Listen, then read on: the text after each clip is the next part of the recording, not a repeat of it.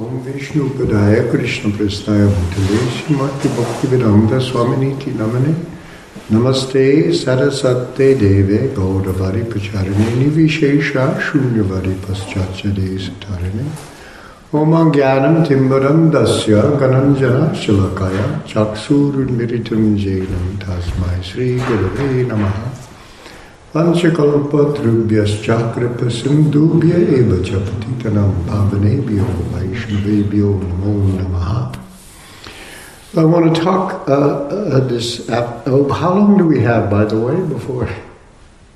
Doesn't matter. So it's not an R T or something? No, it's not an R T, but we can go past the R T if necessary. Okay, all right. Uh, I talk about Srimad Bhagavatam, the book. We have actually we have Bhagavatam in three forms: the person Bhagavata, Śrīla Prabhupāda, the book Bhagavatam, and now we are busy with the temple Bhagavatam, because this temple in Mayapur, uh, the temple of the Vedic planetarium, is the Bhagavatam in the form of a building. It's really what, that's really what it's about. Prabhupada calls it the temple of the Vedic planetarium, but what it shows is, you know, hanging from the central dome is a model of the universe and beyond as described in Srimad Bhagavatam. And uh, that, that uh, temple is a very special temple. You should understand that um, uh, the idea for having a central temple like this, like the one Prabhupada, comes from Bhakti Siddhanta Saraswati Thakur. Because Bhakti Siddhanta Saraswati Thakur's Gaudiya Math had a very, um, how should you say, uh, uh, spiritual structure. I discovered this uh, while while re doing research for the book I wrote that you may have seen, the position of Śrīla Prabhupada, founder Acharya of ISKCON. And I discovered how much uh, Śrīla Prabhupada followed Bhakti Siddhanta Saraswati Thakur. Now we were always a little mystified in the beginning about the idea of this temple, about the idea of Mayapur as our international world headquarters. We went to the, one of the first Mayapur pilgrimages. Uh,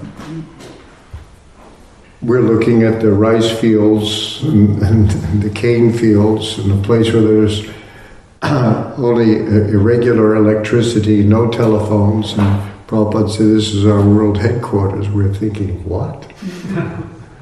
Why here? You know, why not Calcutta at least? You know, at least a city. And, and people, anyway. Uh, but the reasons for those have been made clear.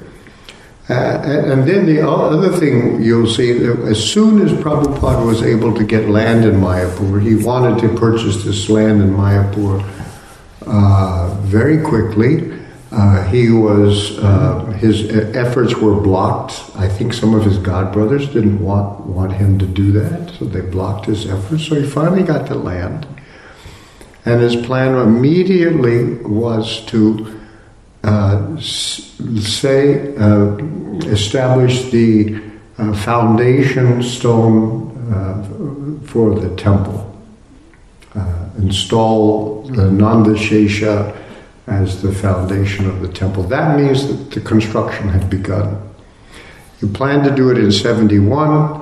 There was a, some delay, so seventy-two, he he did the ceremony, uh, and put down the foundation for this temple, the cornerstone, you might say. But it's under deep underground, like really quite deep, and. Uh, And there, there was a sign at that time in Mayapur that said, International Headquarters of the International Society Society for Krishna Consciousness.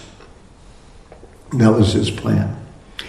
Well, it turned out that uh, in the, the Gaudiya Math of Bhakti Siddhanta Saraswati Thakur, there was one, the temple in Mayapur that they had called the, the, the uh, Sri Chaitanya Math was always listed in their publications as the parent temple. This Sri Chaitanya Math temple, which was the place where Bhakti Siddhanta began his institution. Actually, he started it in Mayapur on that, that property and established that temple. The same day he took sannyas after completing his vow of chanting a billion names or something like that. I forget the number now. He chanted for ten years practically, doing japa just on that spot. And uh, and then, then uh, as soon as he t- took sannyas, he also established this the, the temple of uh, Radhagiridhari, I think the name of the deities there. Uh, and that temple was always the parent temple. And it became an issue when he uh, started building, uh, when he, in nineteen thirty, they had the uh, Sri Gaudiya Math in Calcutta. It was a brand new big marble temple, which was going to be their headquarters for world preaching. And, and and there were people who wanted to make that the main temple. And so there were articles in the Harmonist explaining why the Mayapur temple was the central temple. And they said, it's the central temple because, uh, because it's in Mayapur, and, not, and, and Mayapur is important not just because it's where Lord Chaitanya happened to appear. Mayapur is itself the descended spiritual world. It is the Svetadvipa in, in, in transcendence, that when Lord Chaitanya's pastimes are eternally going on, and Lord Chaitanya descended with all his associates and manifested this, this place where Lord Chaitanya's pastimes are happening. Just as when Krishna descended, he brought with him all of Vrindavan was descended. So the same way. And so that's why Mayapur was special. And in that article in the Harmonist, that's where they say that that that uh, the the the Bhakti Siddhanta, the founder, the founder Acharya, is actually eternally situated there with Mahaprabhu. So this was the the theology. Uh, uh, that they, their understanding. So Prabhupada similarly wanted, because he considered his own mission a continuation of Bhakti Siddhanta Saraswati's. Uh, and so his the temple that he is placing there is modeled after the temple that Bhakti Siddhanta had. Because you know that temple? You know what it teaches? It's a teaching temple, right? Have you been there? Anybody been there? Huh? Yeah. It's a uh, temple of four sampradayas as well. Yes, you go around the main dome and there's one of the four founder acharyas. Each one is there with his little altar on the side. And you, you see you see Madhva Acharya, and the next inside you see Brahma is there because that was the start of that, and then the, the four founder acharyas for the, the Kali Yuga.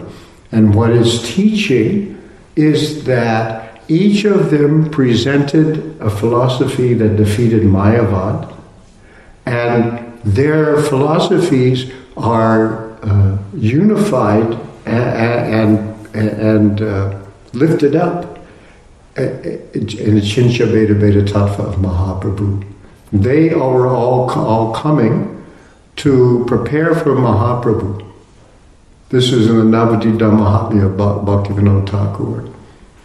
And so that this is teaching that Achintya Bheda Bheda Tattva is the fulfillment of the work of all the Vaishnava, the four Vaishnava founder acharyas for Kali Yuga. They're preparing the way.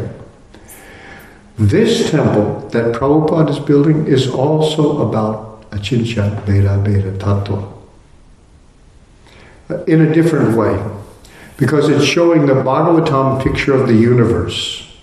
And in the Bhagavatam picture of the universe, uh, which Lord Chaitanya, uh, this, you know, that's his, his, his, his uh, how should I say, his doctrine of Achintya Bheda Bheda Tattva is the, is the summary of what the Bhagavatam is teaching. That nothing is different from Krishna, yet Krishna is different from everything. This is one way Prabhupada puts it. It's like a, memorize it and say it to yourself. Like, a, like the Zen Buddhists, you know, what is the sound of one hand clapping or something? Call, you know, ours is, nothing is different from Krishna, yet Krishna is different from everything. In other words, Krishna includes all his energies. There's nothing but Krishna. This Prabhupada says in another place, there's nothing but, there's nothing but Krishna, but nothing is Sri Krishna save and accept his own primordial personality. It's another way to say it. Two places Prabhupada says like that. The first one is in the last purport in the Srimad Bhagavatam. Nothing is different from Krishna, yet Krishna is different from everything. And the other one's uh, somewhere in Chaitanya Charitamrita. There's nothing but Krishna. So Krishna includes the world, and but is beyond it at the same time. So the, the world is divine. We are not Mayavadis. Prabhupada told me once. He said there's different kinds of spirit. Everything is spiritual, he told me. Uh, Because I was confused. We were walking in New Vrindavan, and he was began talking about about how uh, the trees around us was just sunlight in another form. The trees take in the sunlight, grow wood, uh, uh, uh, but but if you take that wood and you ignite it, the light comes, sunlight comes back out again, right? So wood is just fire in another form. Similarly, he says, everything is spirit. He was explaining this to us, and, and when I got a chance, I said, Prabhupada, I'm very confused. I'm trying to understand the difference between matter and spirit. That I'm spirit and I'm not the body. So this is what I'm trying to do, trying to understand the difference between matter and spirit, and now you're saying everything is spirit. So I'm confused. And his answer was, and it took me several years to understand it, his answer was, we are not Mayavadis. There are different kinds of spirit. So this is, and he has described Krishna consciousness as the process of the re-spiritualization of matter. You remove ignorance and you see everything is actually spirit. Use it in Krishna's service, get rid of the uh, veil of sense gratification, and you'll see it that way. So that's what this temple of the Vedic planetarium is teaching. It's teaching that. Achintya Bheda Bheda Tattva, in a different way than Bhakti Siddhanta. Bhakti Siddhanta's teaching is sort of historical, whereas Prabhupada is, is cosmological, you might say, you know, including everything. That's why that temple is there. And like Bhakti Siddhanta, there was a central temple. That, and you notice that temple shows the universe, and it, you can go up the universe to the spiritual world, right? So I think of that temple as a portal, a passageway. You go in, but you know, right here, this temple is one of those entrances to that passageway, because this is also an expansion. The word that they said in the Gaudiya Math, you know, all the other temples are expansions of the uh, the the Sri Chaitanya Math in Mayapur. There is extensions. They called the Calcutta temple its extension in the modern urban environment. You have to understand, in Mayapur, it was really hard to get to Mayapur in those days. You know, it was very, very, the back of beyond. I mean, really, really deep countryside. Where Calcutta was a modern city. You know, that had been the British headquarters for so many years, until nineteen fourteen. It was the headquarters of the, you know, it was the part of the modern world. But still, it wasn't more important. The real important temple was Mayapur. And that temple and all the other temples in the Gaudiya Math were its extensions or its expansions. And it compared it, in, in an article in The Harmonist, it compared these temples, like they said, just as one lamp lights another.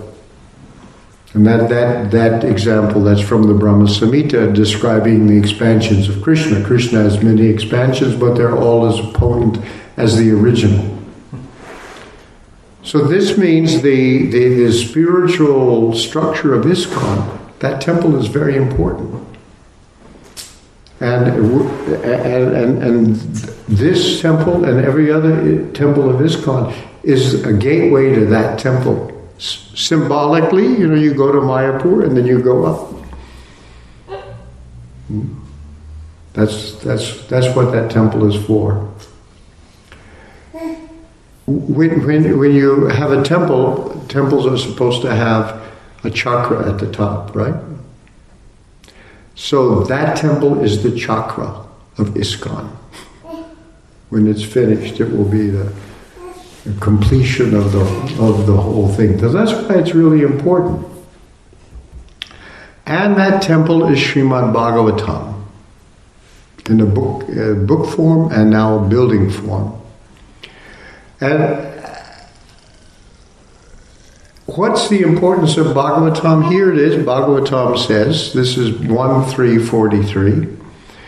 Uh, Krishne swa dharmo pagate dharma gyanadibihi saha kalo nashta disham esha puranic puranarko dunoditaha. This Bhagavatam is as brilliant as the sun, and it has arisen uh, just after the departure of Lord Krishna to his own abode, accompanied by religion, knowledge, and so on. Persons who have lost their vision due to the dense darkness of ignorance in this age of Kali shall get light from this Purana. So Krishna has gone down, like the, like the moon going down. The sun has come up. That sun is Bhagavatam. People will get light. And therefore, Prabhupada then, uh, well, Bhagavatam then says, uh, this is Suta Goswami speaking to the sages at Naimisharanya Forest. He then says, O learned Brahmanas, when Shukadeva Goswami recited Bhagavatam there, that is when, when uh, he, uh, He was reciting Bhagavatam, the first public recital to Maharaj Parikshit. I heard him. This is Sutta, who then later tells the other sages. I heard him with rapt attention, and thus by his mercy, I learned the Bhagavatam from that great and powerful sage. Now I shall make, I shall try to make you hear the very same thing as I learned it from him and as I have realized it. And here we have a really wonderful purport from Śrīla Prabhupada. Prabhupada says, so he, he uses this word yataditam yatamati, as you shall hear it, as I have realized it. Uh, And he heard it, uh, nivishta, being very attentive, with great attention. Prabhupada says, in this purport begins, one can certainly see directly the presence of Lord Krishna in the pages of Bhagavatam if one has heard it from a self-realized great soul like Shukadeva Goswami. So, it, here he says, see directly the presence of Krishna in the pages of Bhagavatam. That's what it means to have realized knowledge. The word realization means you have experience. And when we say you actually chant the Hare Krishna mantra with full realization, you see Krishna directly because Krishna and Krishna's name are the same. Similarly, Bhagavatam is just a big description of Krishna in all his different aspects. It's like a big name of Krishna. The same is there. It's just Krishna and Krishna's name is the same. So Bhagavatam is the same. And then he goes on to say that uh, you have to hear, learn Bhagavatam from the right person. And he talks about the professional reciters of Bhagavatam. Uh, I've heard them do this. They're very good. They're like actors. They can, you know, cry real tears on, on cue. But they're just actors. They're just good at it. And Prabhupada said, uh, he calls them bogus hired reciters. In other words, you had to pay them to hear Bhagavatam. They're, they're, they're, they're, they're uh, earning money. There's admission fee. Bogus hired reciter whose aim of life is to earn some money out of such recitation and employ the earnings in sex indulgence. These are not people who are following the regulative principles. No one can learn Srimad Bhagavatam who is associated with persons engaged in sex life. That is the secret of learning Bhagavatam. Now notice he uses this word secret. It keeps appearing in this purport. The secret. There's a secret. Nor can one learn Bhagavatam from one who interprets the text by his mundane scholarship. Now, there's a lot of that around. There are scholars of Hinduism.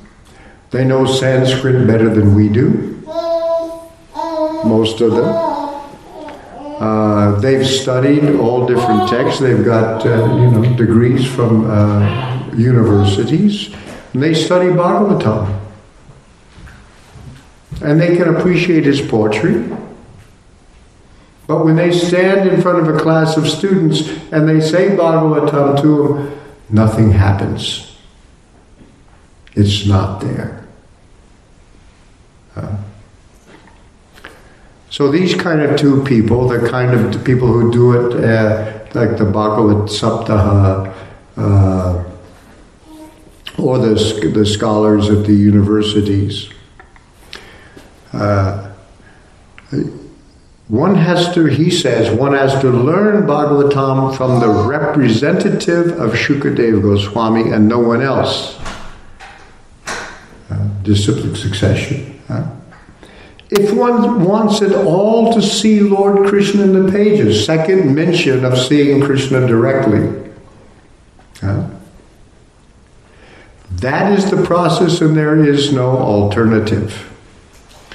Suta Goswami is a bona fide representative of Shukadeva Goswami because he wanted to present the message which he received from the great learned Brahmana.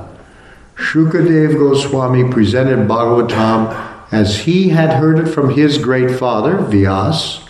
So also Suta Goswami is presenting Bhagavatam as he'd heard it from Shukadeva. So here Prabhupada is talking about this chain of bona fide hearers and speakers.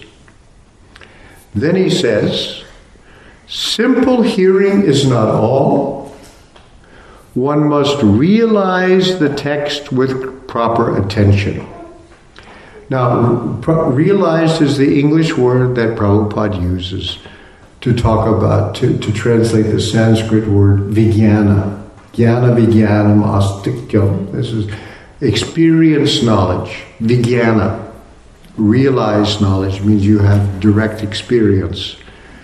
Uh, the word science also is vijnana, in the sense that you have some experience, you know, this is like, or, or jnana, Prabhupada, sometimes jnana is book knowledge, and then uh, vijnana is experience knowledge.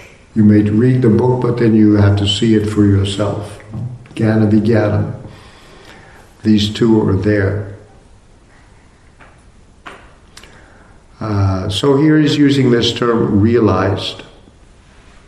One must realize the text, and then he says, with proper attention. So the idea is that one really has to pay attention. Uh, uh, here he says the word navishta in the text, he drank it down like a thirsty person, right? uh, meant means that Suta Goswami drank the juice of Bhagavatam through his ears. That is the real process of receiving Bhagavatam. One should hear with rapt attention from the real person. So now he says the two things. They have to have the real person, and one we have to hear with great attention. And then he can at once realize the presence of Lord Krishna in every page. Third time he's mentioned this, see Krishna directly, huh? The secret of knowing Bhagavatam is mentioned here. Again, he uses the word secret.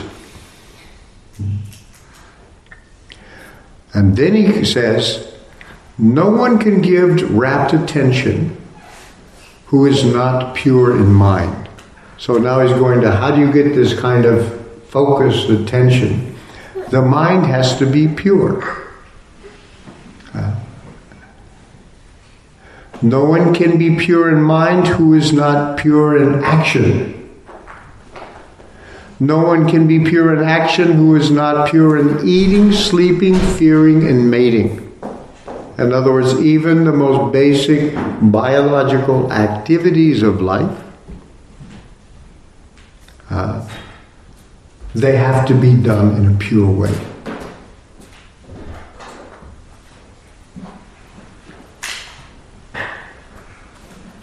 But somehow or other, if one hears with rapt attention from the right person, at the very beginning one can assuredly see Lord Krishna in the pages of Bhagavatam. Now this is first canto, third chapter. This means Prabhupada wrote this in India before he came to the West, with these books, looking for an audience. So why did he form ISKCON? To create the hearers. He's going to, he's got Bhagavatam here narrated for people, but they now how are they going to hear it? How they have to be trained to be pure in eating, sleeping, mating, and defending. Otherwise, there was no audience. It wouldn't happen. See, it's potent. You have to have a qualified speaker and qualified hearers. Say, sometimes we have language like that. There is... Let's say there's a, a judge in a courtroom, and before the judge is a person, and that person has been found guilty of a crime by due process of law, a jury or whatever the system is, but by due process of law, this person is found guilty of a crime.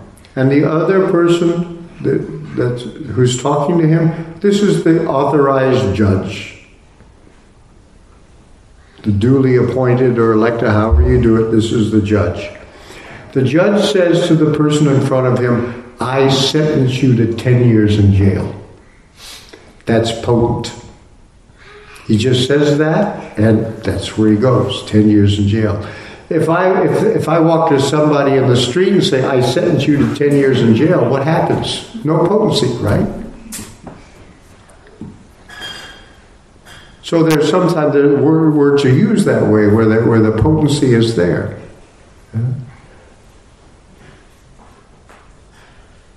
You know, a, a, a, a couple comes before a certain person who's authorized by the state, and he says, I now, um, now you're married, you're man and wife, whatever, you know, you're married.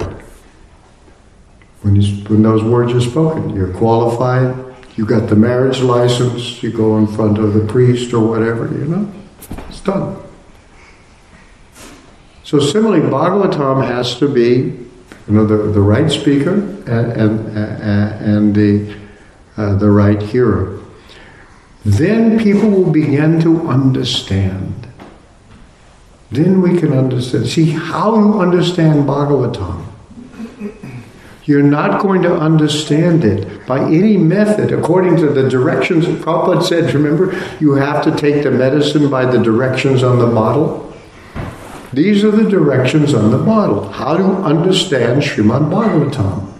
There are other people, oh yeah, we're going to look at all the Puranic literature and try to understand ancient cosmology according to what the Babylonians said and what the, you know, whatever. They have different ways of looking at it. These are the directions uh, on the bottle of Bhagavatam. And Prabhupada, for Prabhupada, it is so important that he He takes, the, for us, what's maybe the most difficult part of the Bhagavatam, the cosmology, the planetarium. This is the, this, but that's a form of Krishna. This is all the universal form of the Lord. And in the second and third canto, there are five descriptions of the universal form. Five of them, all from a different angle, a bit, five descriptions. One of them is cosmic embryology, because the universal form is born like a, comes to birth like a child in the womb. And then the fifth canto, there's our, most of the fifth canto is also about the universal form, because it says in the beginning and at the end, this is the description of the universal form of the Lord. And it's not the universe that we see, most of us. Right? And people are trying, what are we going to do about this, you know? Is it mythology? Or, you know, we now know better? Huh? Well, how to see it? This, well, here's the Bhagavatam. This is how you re- understand the Bhagavatam. So, here I'm going to read to you a text from Bhagavatam, four twenty-nine sixty-nine. Sadvaika nishte manasi bhagavat parshva vartani tamas chandramasi vedam uparajya vapasate. Avabhasate.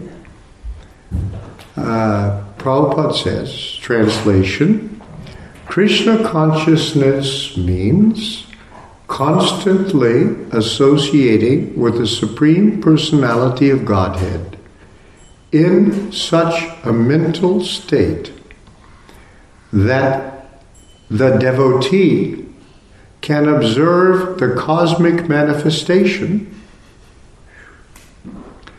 exactly as the Supreme Personality of Godhead does. So the Bhagavatam is telling us this is the way it looks from Krishna's point of view. Uh, and if we are sattva eka nishta, fixed in pure sattva, with the mind, manasi, and parshvavartani, Uh, Bhagavat Parshva Varshini, with, with standing close by the side of Krishna, then you can see it, this idam, this cosmic manifestation, uh, in the way that Krishna does. Uh, and the example is given, which we don't, uh, which just as Rahu occasionally approaches the moon. Rahu is not always visible, but when it comes close to the moon, the Rahu becomes visible.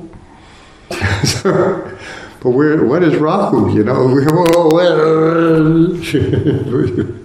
is there an invisible planet, Rahu? We don't see that. Uh-huh.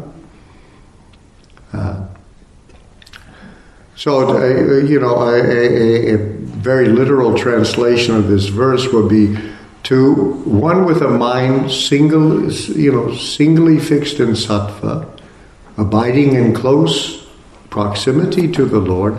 This cosmos becomes revealed just as the invisible Rahu becomes visible when it aligns with the full moon. So that's that's a kind of a one way to literal translation. Uh, uh, so I was happy to find that verse. Actually, Sahoja Maharaj had noticed this earlier, but nobody had picked up on it. But this is this is the. Uh, But on, on, a, on a bigger scale, uh, Prabhupada says things like, well, he, he here, here in in the uh, uh, in the purport to Bhagavad Gita seven two, Prabhupada uh, quotes this verse uh, from the Mundaka Upanishad. Yasmin Vishnate Sarvam Vidam Vishnatam Bhavati. Uh, when the cause of all causes becomes known, then everything knowable becomes known, and nothing remains unknown. When the, in other words, our process should be go to Krishna, understand Krishna, and that will include understanding everything else. Modern science, leave Krishna out, go straight to it. Right? You know, what you see, well, may be good for certain things, but for understanding what's really there, they don't know anything. When the This is the Upanishad. This is, you know, if you follow the Vedas, you should believe this. When the cause of all causes becomes known, then everything knowable becomes known and nothing remains unknown. So Prabhupada talking about this, Yasmin Vishnate Savam Idam Vishnatam Bhavati, he says, uh, uh, if you know Krishna, you know everything. You know science, you know mathematics, you know philosophy, you know geography, you know everything, everything. There is no dearth of knowledge, no lack of knowledge. Don't think that a Krishna conscious person, actually he can be a foolish man. No, that is given guarantee in the Bhagavad Gita. Uh, then he quotes, Tesham evanukam partham maham agyana jam tamaha nashayam yatma bhavosto gyanadipena bhasvataha. To those who are constantly devoted and who worship me with love, uh, uh, I, d- I give them the knowledge by which they can come to me, uh, situated in their hearts. I destroy the knowledge to show them special mercy, evanukam partam. Uh, I, I uh, uh, enlighten them with knowledge from within, gyanadipena, by the shining lamp of knowledge. That's what he says. Here, Prabhupada again says, this is in a lecture in sixty-eight, a devotee who is always in Krishna consciousness, for him there is nothing unknown. He knows everything. Just like we can give information of the whole creation. Not only of this material world, of the spiritual world. Clear conception. Where is where, what is what. Everything. That is Krishna consciousness. The more you make progress, then you fully Uh, I mean to say, become conversant with all departments of knowledge. Everything is completed. Which verse is that? This was a lecture given in Los Angeles, December sixteenth, nineteen sixty-eight. Oh yeah, it's out of the database. Here's another lecture. Uh, this is Bombay, April thirteenth, nineteen seventy-four. He says, so those who are actually advanced in Krishna consciousness, they can understand that everything is Krishna. Everything, that is really Brahman realization. And again, yasmin vijñate sarvam vidam vijñatam bhavati. That being, Brahman is defined, that one thing being known, everything else becomes known. This is Upa, the Upanishad. If you simply understand Krishna, then you understand what is Paramatma, what is Brahman, what is material cosmic manifestation. Everything you understand. And when you understand Krishna properly, then you see that everything is Krishna because everything is Krishna's energy. Uh, Uh, here's another lecture. I mean, Prabhupada said this many times. This one's given in London, August fourth, nineteen seventy-one. Uh, and again, he quotes the same passage from the Upanishads. Every one of us is acquiring knowledge, he says. That is called experience, one after another. So Krishna says that if you understand this science, savijnanam, that's in the Bhagavad Gita, verse. Uh, there's a lecture on Bhagavad Gita seven, one through three. From, take it from there. Uh, uh, if you understand this science, savijnanam, then your knowledge will be complete. You'll have nothing to hanker after any fully knowledge. Knowledge is complete. That is also Vedic conjunction. Yasmin vijñate sarvam midam vijñatam bhavati. If you can understand the supreme knowledge, the supreme, then sarvam midam vijñatam bhavati. Everything becomes known to you. Just like in arithmetic, if you simply learn one, two, three, four, five, six, seven, eight, nine, ten, then you learn all the arithmetical processes. Then once you learn the first ten digits, you can understand, you can go all the way. It's a simple thing you learn. Because in the arithmetic, there's nothing but one, two, three, four, five, six, that's all. You, whatever you see, big, big calculation, that is one, two, three, four, five, six, that is all. Similarly, if you simply understand Krishna, then you'll see the whole arithmetic, whole world, whole universe is full of Krishna consciousness. That's all. Therefore, in the Bhagavad Gita, you'll see that Bahu, Bahunam Janmanam Mante Gyanavam Mam Prapadyate, who in one is actually becomes wise, full of wisdom.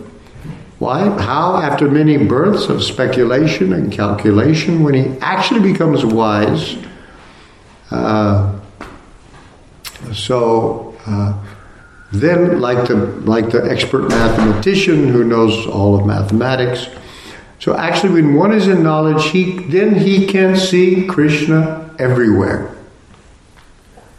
Uh, the, those who are in the lowest stage, they think that Krishna is here in the temple, not anywhere else. That is the lowest stage of understanding Krishna. But the highest stage of understanding Krishna, the Krishna conscious person sees everywhere Krishna, even within the atom. Uh, so in many places, I've got a whole collection where Prabhupada uh, says this again and again and again. Uh, uh, if you understand scientifically what is God, then you understand everything. Because God is everything. God is the central point of everything. These are the Vedic versions. Uh, so, well, anyway, there's many places Prabhupada repeats this. If you look up this Yasmin Vijñate Sarvam Idam Vijñatam Bhavati, you'll see this.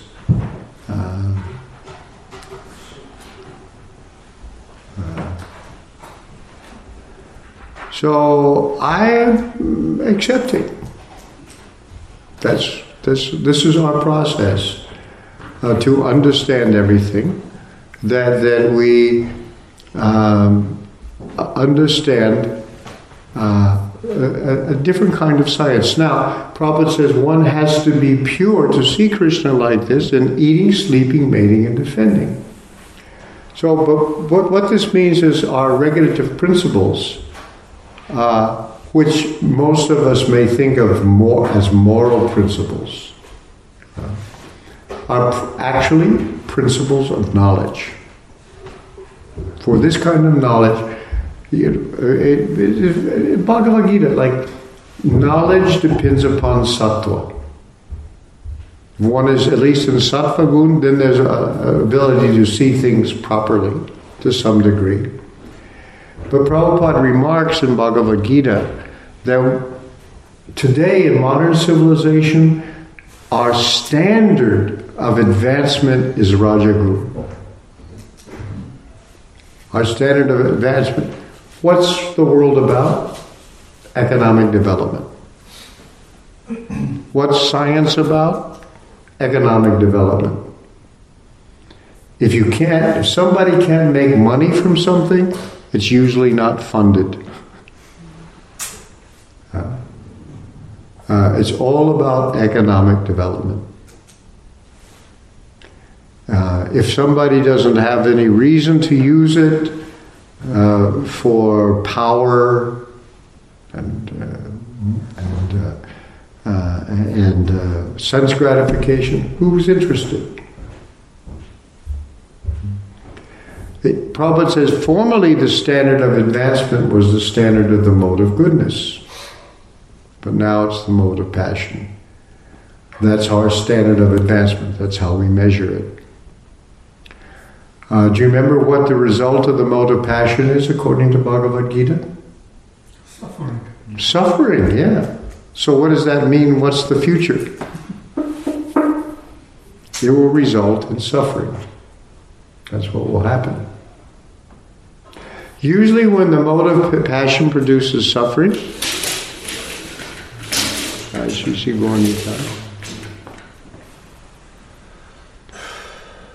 what do people do to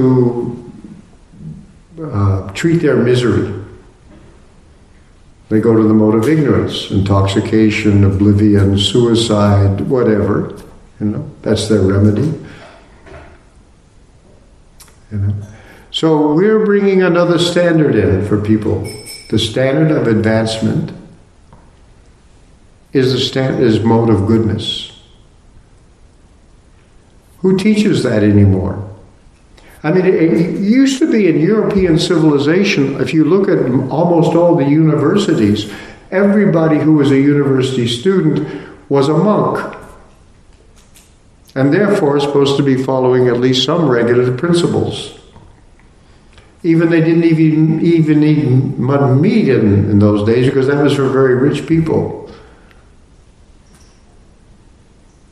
They were mostly vegetarian. Maybe they ate birds and fish, but, you know, those, those who really ate beef, you know, were only very rich people.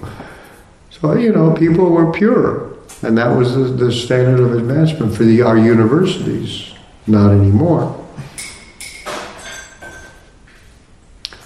So Prabhupada said, you know, he wanted, Bhagavatam is designed to create a revolution in a misdirected world civilization. This is in the beginning of the first canto, is introduction or preface, whatever it was.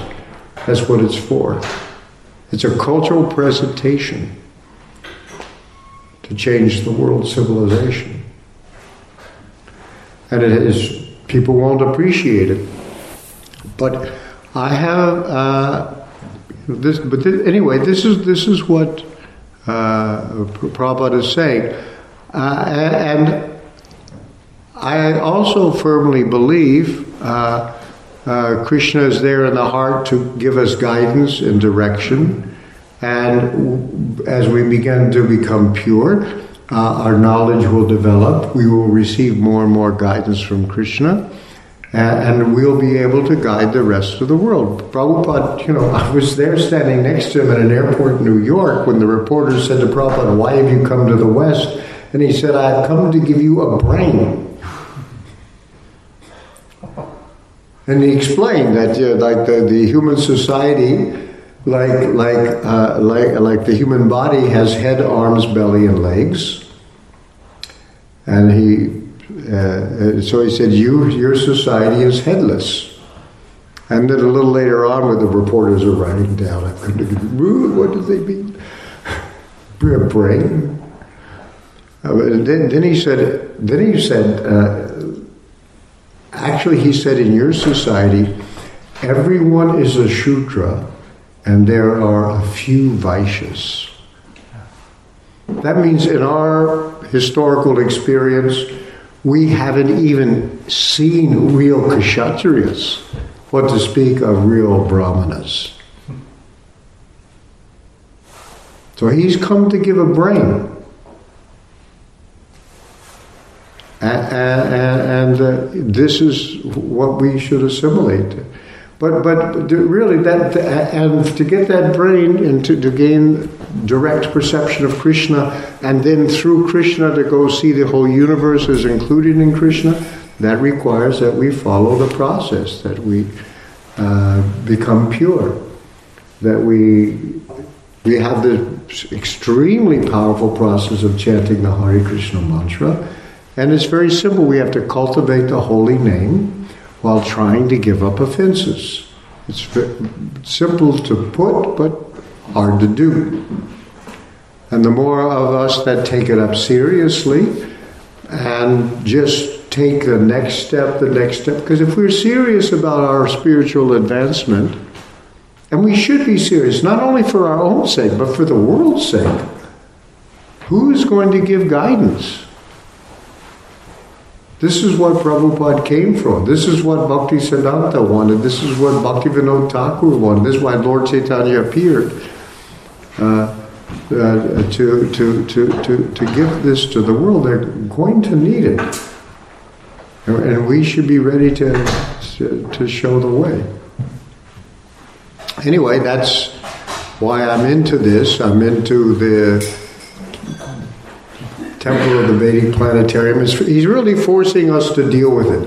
Many people who are devotees of Krishna and they read the Bhagavatam, they like that Vrindavan Leela of Krishna. That they accept as true. The rest, we know, we have more modern stuff. In other words, they seem to think that the, more, the really difficult thing to know, what's in the spiritual world, that's all true. But they're completely wrong about the material world.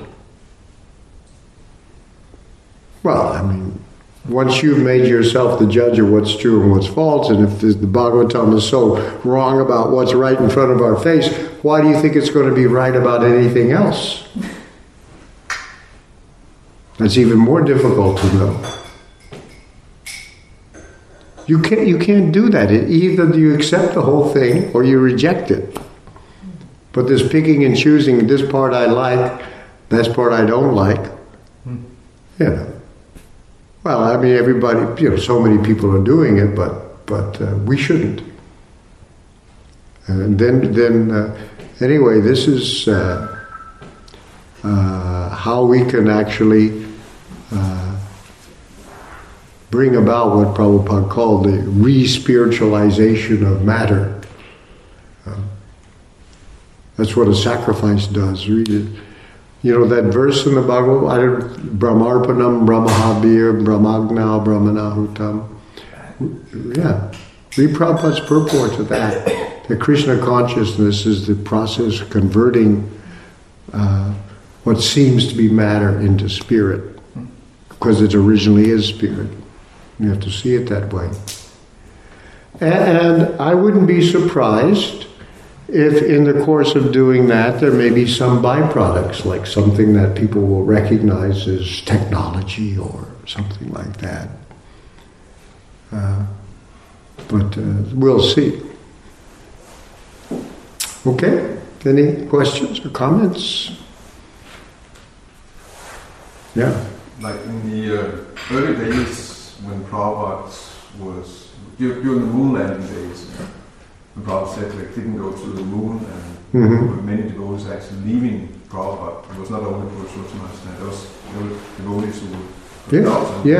Uh-huh. uh, so similarly, how widespread is that nowadays that, you know, for example, that devotees have doubts in, uh, for example, cosmology like that, and therefore yeah. they cannot really uh, get focused there. Yeah, uh, you, you know, many things in Krishna consciousness. Uh, I once I realized I accepted Śrīla Prabhupāda's authority, I just accepted it. There were things that I accepted are true, and I had no idea how they were true. So my private term for these things, I put them in brackets. You know, I just like, okay, somehow it's true, I don't know how it's true, but I accept it. And most of those things became cleared up in time, you know.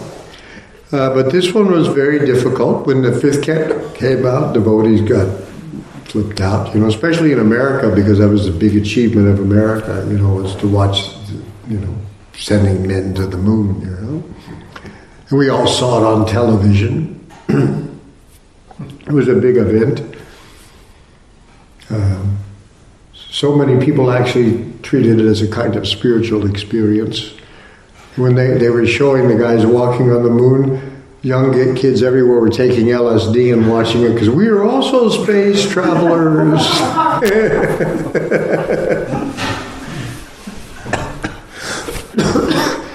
Prabhupada, uh, as far as I can see, He, he knew they didn't go to the moon, because we know what the moon looks like. How they didn't go to the moon, he gave three different kind, three possible explanations.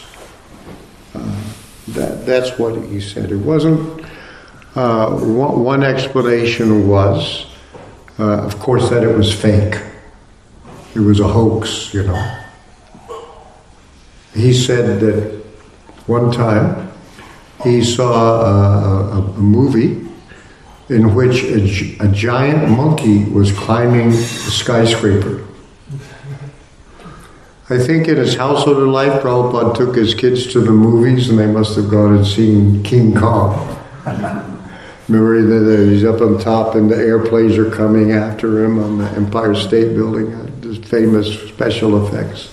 He mentioned that you you can fake things. Uh, the, the other thing he said was uh, that they may have landed on Rahu or Ketu. Here's the idea, they went there, but these invisible planets, Rahu and Ketu, which only show up during eclipses of the sun or the moon, uh, they're the north and south lunar nodes according to modern astronomy, but the Vedas say they're invisible planets. Uh, and, the, and they're demonic. Uh, then maybe they landed on Rahu or Ketu, which are they're close to the moon. And the third uh, thing he said, uh, they could have gone to the moon, but they did not enter the atmosphere.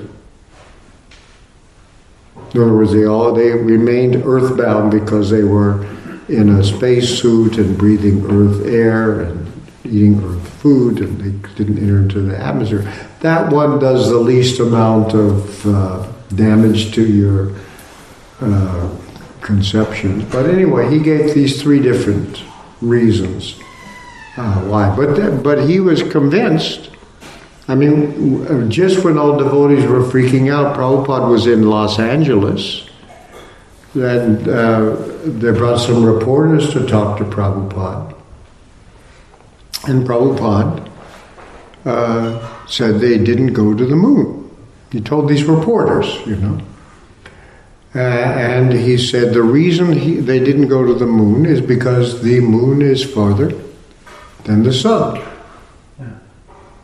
And then he gave them an argument. You can read the transcript or listen to the tape. He gave them an argument that they couldn't refute. That the... Uh, moon is further than the sun. That Sunday comes before Monday. True, right? And nobody said, you know, what does that have to do? Anyway, they, they that's what he said.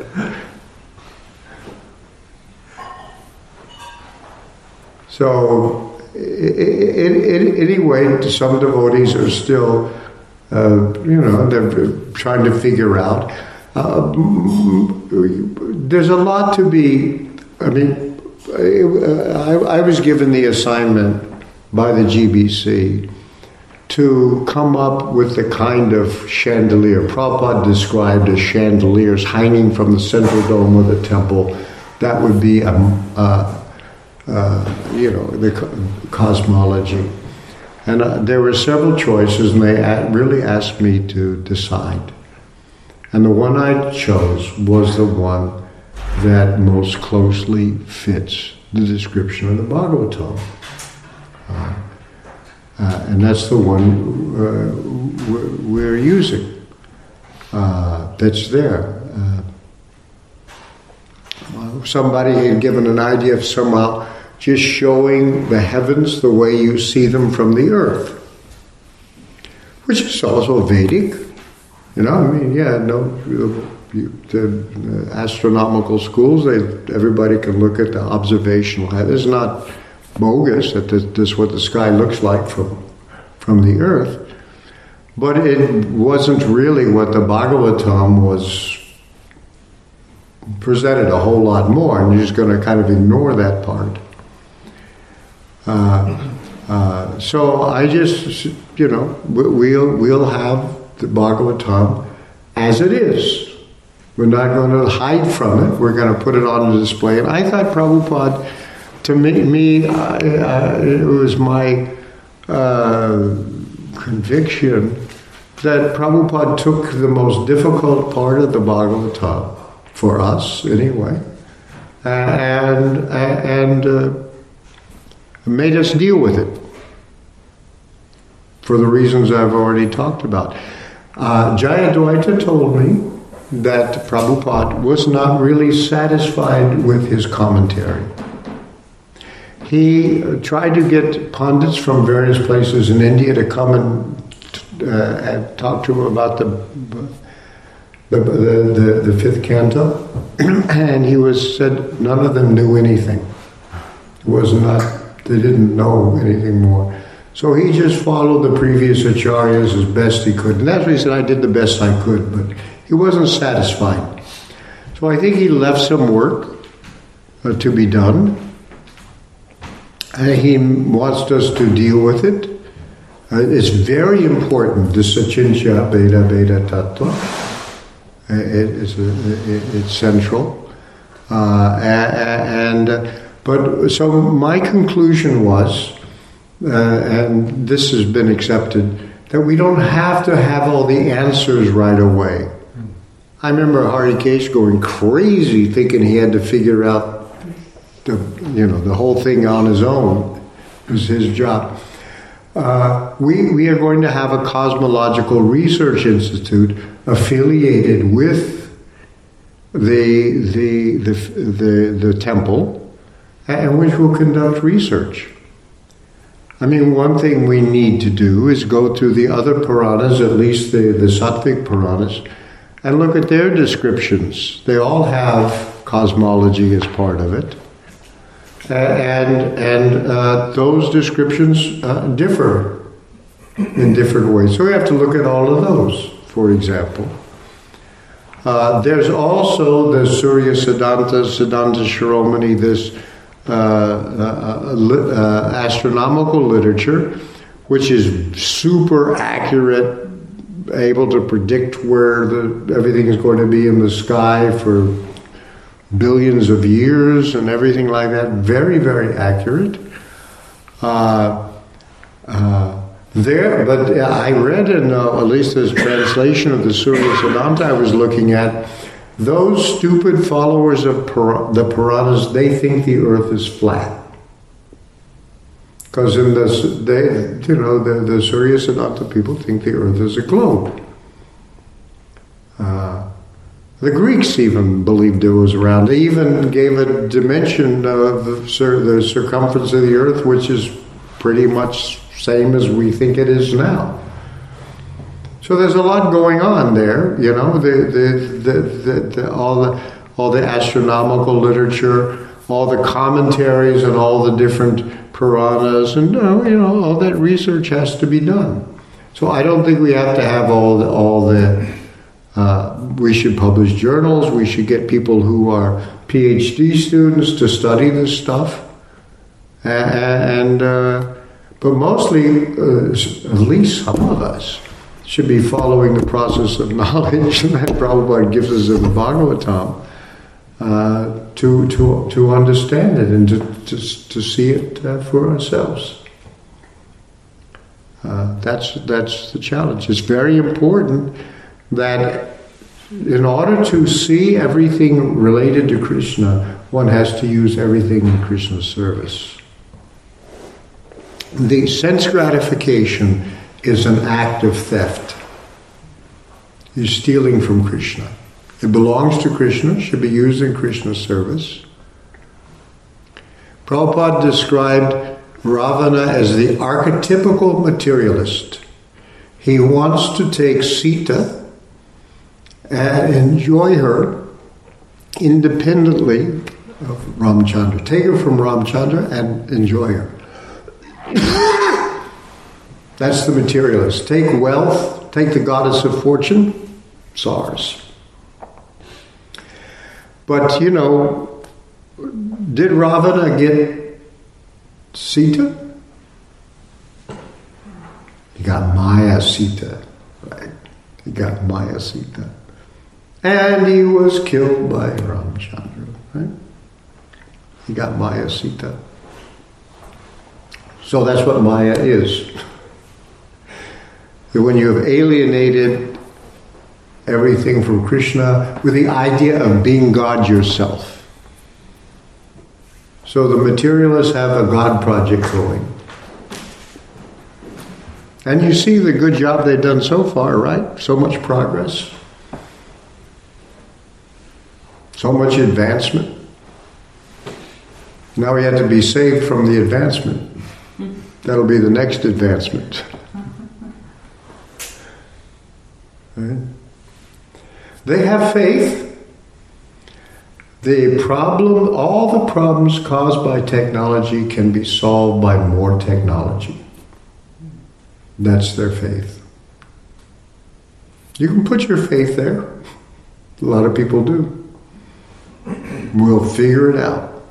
And if, if this planet is ruined and uninhabitable, we got our rocket ships, we'll go find another one. After we trash this one, we'll find another one to trash. This is their, you know, science fiction is the mythology of the modern people. This is what they, they, they believe. We'll simply, I've heard the word used, conquer space. Think of that. That's pretty big. Conquer space. You know, anyway. And we'll use our technology to make humans more, you know, powerful, robot-assisted. It will stop the aging process, right?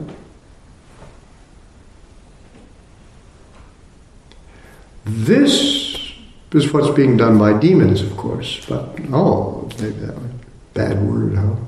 Maybe they're on the sides of the demons. Anyway. You can choose your side. With your devotee side or the demon side.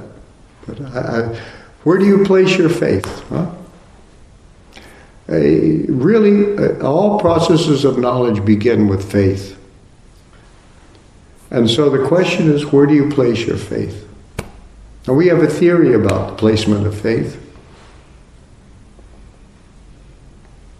The agency for the placement of faith is called buddhi. And therefore Krishna says, Dadami buddhi yogam tam yena mam upaya. I give them the buddhi yoga, the intelligence by which they can come to me. But if they want to forget me, I give them that buddhi. Which do you want? Choose. And it may become, you know, pretty polarized. In the course of time, you may not be so much neutral ground that you, I believe in both sides. Anything else? Questions or comments? Yeah. Um, I also come across um, not only not believing in Shastra, but also like the commentaries of, of, of Prabhupada that you can pick and choose there too. Uh, that if uh, commentaries doesn't, from Prabhupada doesn't coincide with, you know, what's there word for word in, in Shastra, and that Shastra, as the, the, the, the text about it is different, that the commentaries are not absolute, but right. Only if they say exactly word by word the same thing as... Who says this? I don't know if I should name uh, names. But, uh, no, but yeah, reading on this one person, and there are others. I, I, I take, I, I, it's not necessarily that word for word, but, but, but Prabhupada called his commentaries what? Purport. Purport, yeah. You know what the meaning of purport is? Mm-hmm. This is the significance of what this statement is. That's his purport. Now, you can read previous acharyas and they have different purports. Uh, and they may differ from each other. Usually, if the authorities disagree, except somehow they're all all true. Uh, but but Śrīla Prabhupāda, um, well, you can see he's he's he's the one that came and gave us Bhagavatam, uh, and uh, and so uh, I'm not doubting Śrīla Prabhupāda's purports. I have confidence in him. Uh, I can understand that other people find other things in them, and that's also very good. I don't think that there's any big difference between Prabhupada, because he, you know, when he gave his commentary, he had Bhagavatam with the commentaries of the previous acharyas, and he looked at it and then gave us something that was understandable by us. And... Uh, So that, that that that's that's what I that's what I accept. what, what, what is is there something? Uh, what is our hermeneutics that commentary purports they are shabda or not? I think that um,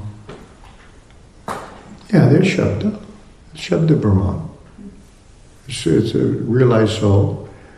Uh, I never heard anybody of my godbrothers sit in front of Śrīla Prabhupada and say, well, I accept the text, but I don't accept your purports. Mm. You know, they, nobody ever did that. Then. Yeah, then, maybe now, yeah. That may be a possibility. But they didn't do that because they know what Prabhupada's reaction was. When, when, because there are some people that did that, of course. They just left. They didn't hang around. Well, they started their own movement, or tried to. They thought they understood better. I mean, we had Mayavadis, you know, preferred a more Mayavadi understanding of... of the, the, the Bhagavad Gita and, and, and, and so on. Uh, uh, so, uh, yeah, I, I, I, I will... Uh, to, to me, I mean, this is how I, I, I read them. I, I, Prabhupada's purport is a purport. This is the meaning of this text. He also gives word for word.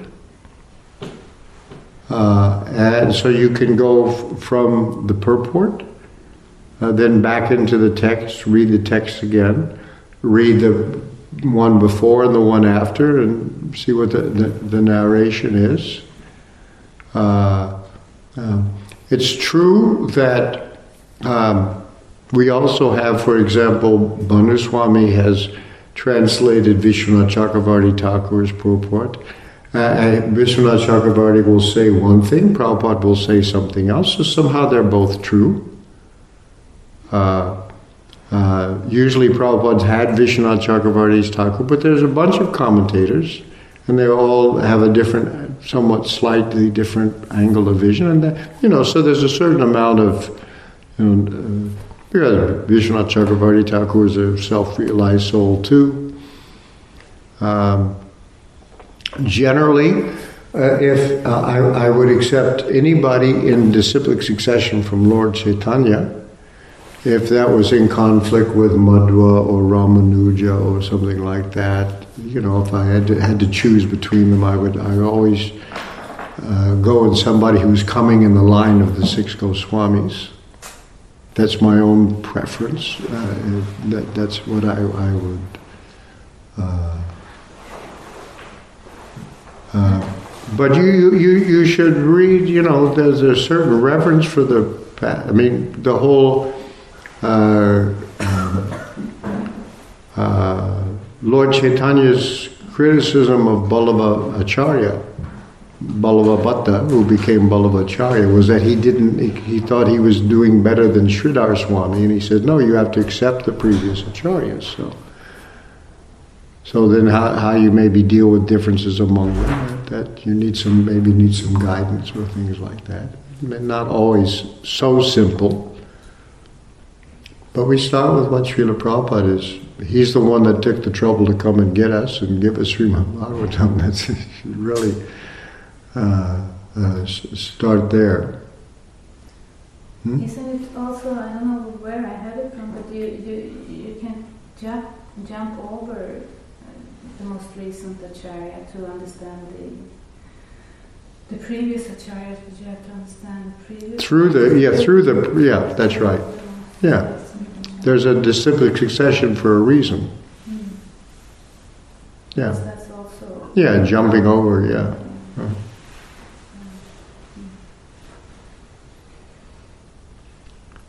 Prabhupada was very, very, very smart and really Krishna conscious. And uh, people shouldn't forget that. I mean, you know, to do what he did, starting at the age of, you know, coming to the West at, at that age and do so much in such a short time, it's very, very special. Very, you know, I don't, it's, it's hard to find anybody who actually did something like he was able to do. Yeah.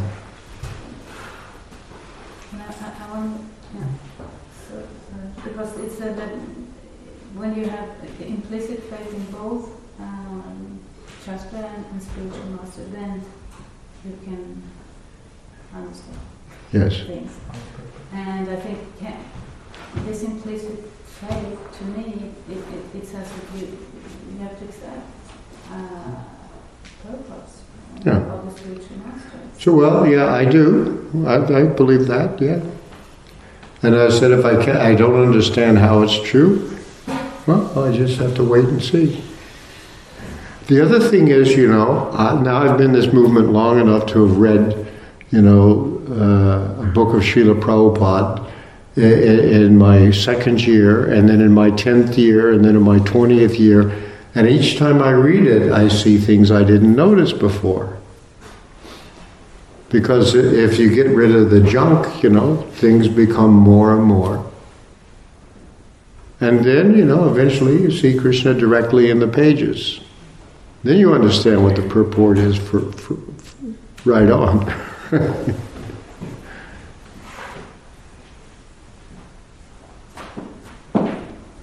When uh, Prabhupada was being interviewed by reporters, one reporter asked him, how do you get the um, uh, the understanding by which you guide your movement. And Prabhupada said, Krishna tells me. They said, you mean God stands next, God himself tells you? He said, yes. And then Rameshwar, who was standing next to him, saw these reporters look at him and he said, well, what he really means, you know, that he's kind of explained it like a, it was a metaphor or something like that. He gets the interior inspiration that seems to, that comes from God. No, Prabhupada said, no. He stopped him. He said, Krishna tells me. That's his claim.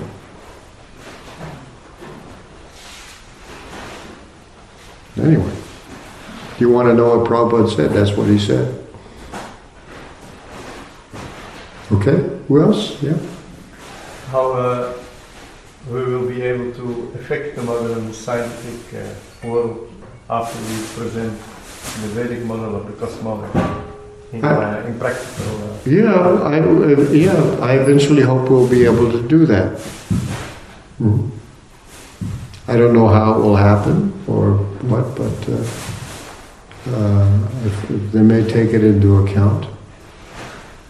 People, people, uh, you know, we have uh, the, the, the, the really the, the reigning myth is the myth of progress, and people have only begun to understand how advanced people were long ago. Every so often they find something, you know, sitting around. What was it that that that, that uh, they they they found a uh, a kind of an astrolabe or something like that, a model of the universe? Uh, no, a calculating machine. That's right. In a ship, and uh, it was like a calculator. And it was like, they had no idea that, that people had such sophisticated machines. It was in some ship in the Aegean Sea, and they saw this like calculator. You know, and wow, how did they... People were very, very smart. If you, in Plato, the philosopher Plato, Plato, in one of his dialogues, his, his protagonist Socrates complains about the spread of the use of writing. He said, because writing is spreading, people's memories are getting bad. That's what he said. We think of writing as advancement. They thought of it as a deterioration. We think of that big step forward in civilization, the invention of writing. No, it's only because people's memories were getting bad, or it caused people's memories to getting bad. I mean, the, the, the ancient Vedic system of uh, education, there were no books. They would recite it, learn how to recite it, and learn it by everything by memory.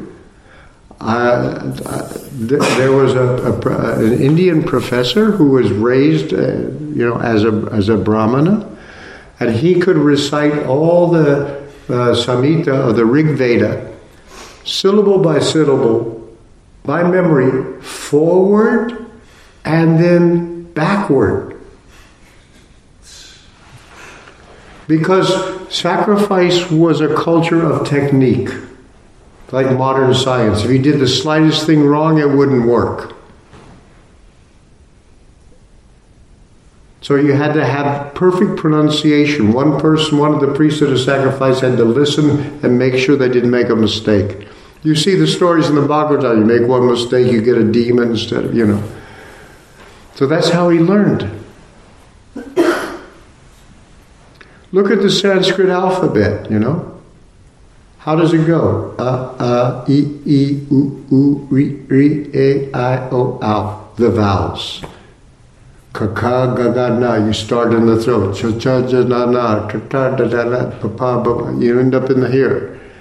A perfectly scientific alphabet, precisely saying where each sound is made. Whether the tongue, or the difference between, uh, uh, you know, ta and da. so on. Very precise. What's our alphabet in the West? A, B, C, D. What the hell is that piece of junk? Here's, that's stupid. Here, uh, uh, E, E, ooh, ooh, we start with the vowels, you know, and go on in the consonants. Ta-ta, ta-ta, na, pa-pa, ba-ba, ma, cha-cha, you know, you have the rows, and it's very completely. So that the precise, each sound has, for every sound, there's one sign that corresponds to it, one on one, you know. Like in English, you look at the, the letter A, it can be pronounced so many different ways. Yeah, it's crazy, right? It's not, it's not competent. But these are the people that were less advanced than we are, according to our ideas, right? If, if you think that writing is destroying memory, what about these things, huh? These computers and all that stuff, yeah? Yeah. Yes, uh, some of the taxi drivers, they're refusing to use the G P S because they they know if they use it, they'll just get stupid. You know? Many of them refuse to use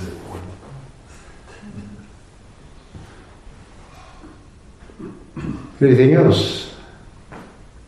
Yeah. It is said that Srimad Bhagavatam is a spotless Purana. I'm sorry? It is said that Srimad Bhagavatam is a spotless Purana. Yeah, it's a so, Amalam Puranam. Huh? So what is wrong with other Puranas? Maybe you can give some examples. Yeah, well, I, I, I, uh, I, uh, there are other Puranas in the mode of goodness. There are Puranas in the mode of, or four people in the mode of goodness, four people in the mode of passion, four people in the mode of ignorance. So I assume when they say this Amalam Puranam, it's actually for people who are transcendent. Uh, and that's what it means. It means, basically, I think for us, that if it, there's a conflict with another Purana, we will always take the Bhagavatam. Uh, and mostly, I, you know, there, there, there's, well, anyway, there's, there's the whole literature. Uh, I don't really know it that much.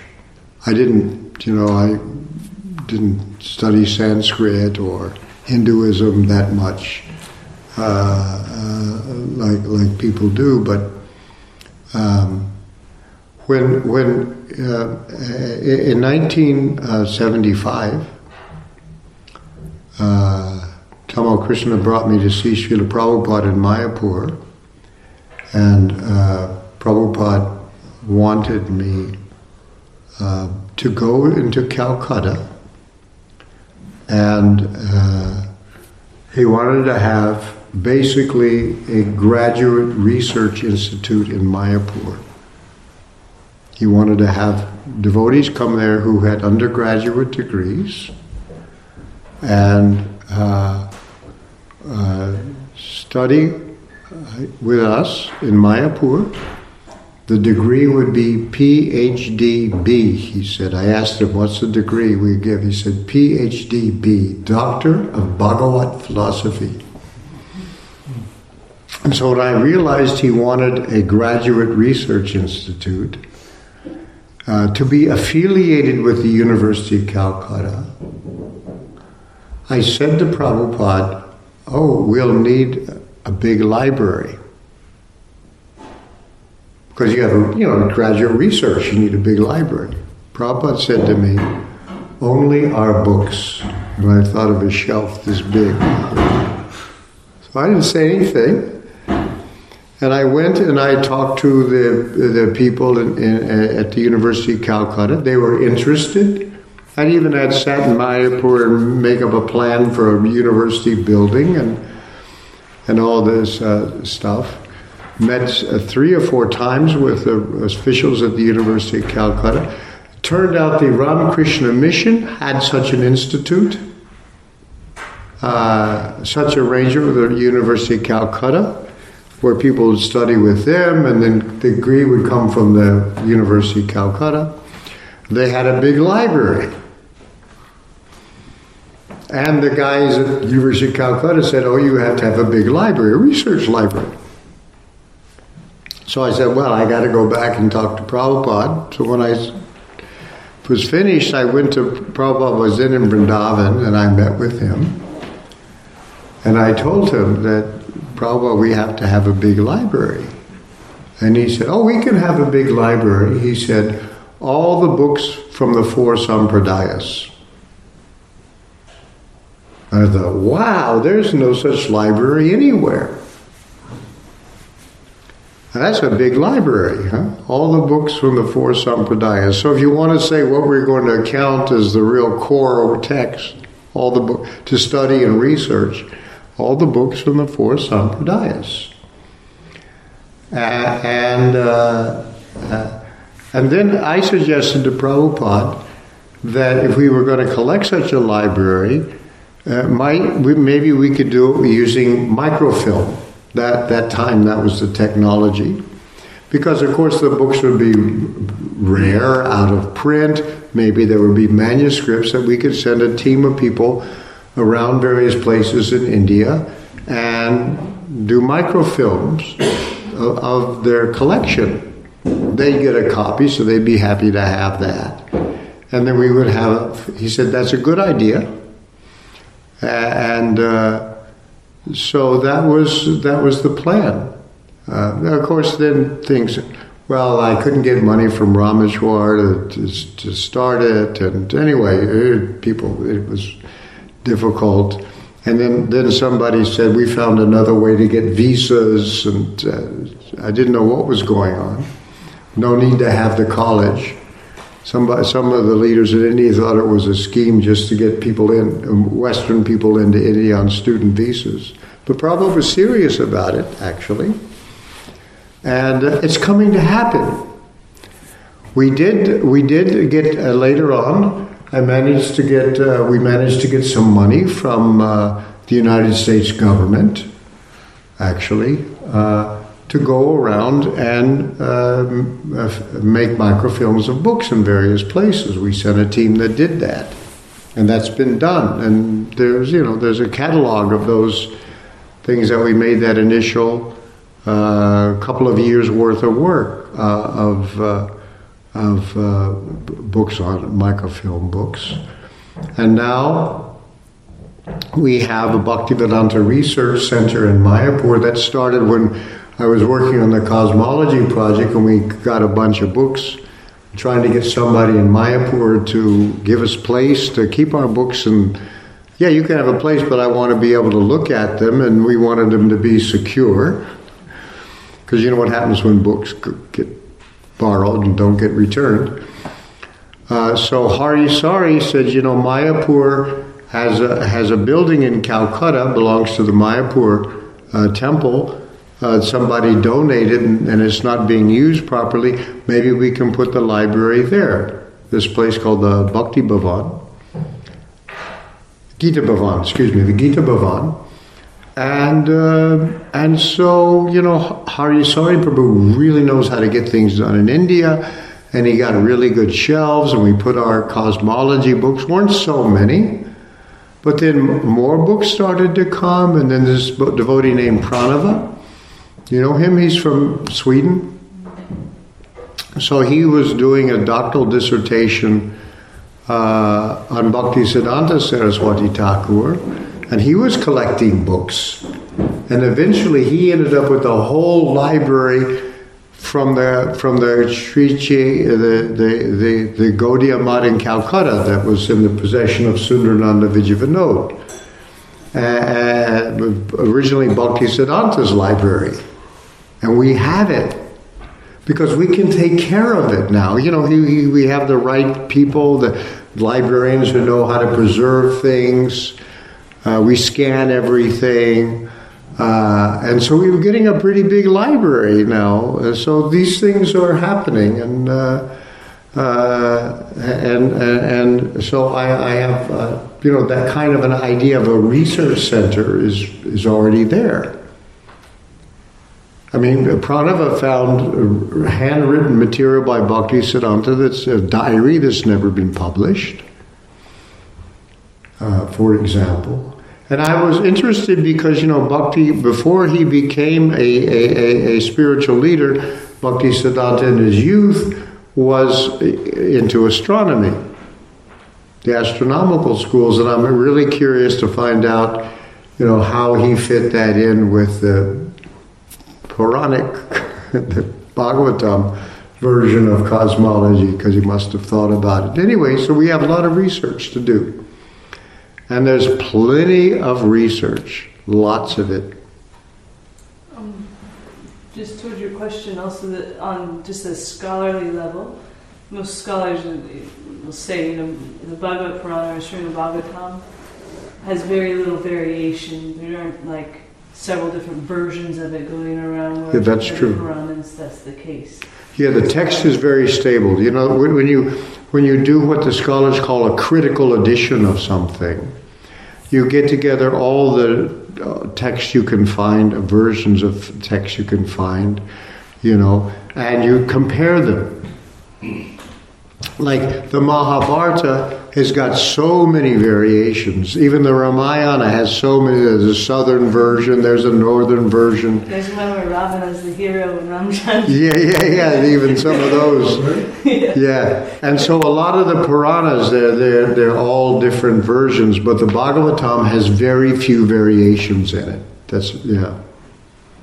This is a fact of people who collect various versions. And so if you do a critical edition, you'll, you know, you'll put a footnote and say, here, this is, but these are, you'll list the variations so you can see all the different ones that you, that you find. And so the Bhagavatam is kind of famous for being, you know, the, the variations are minor. So once in a while Prabhupada would say some texts, some versions say this, use this word rather than that word. Um, yeah, that's a fact. Thank you. Anything else? Okay, thank you very much. Śrīla Prabhupāda ki jai.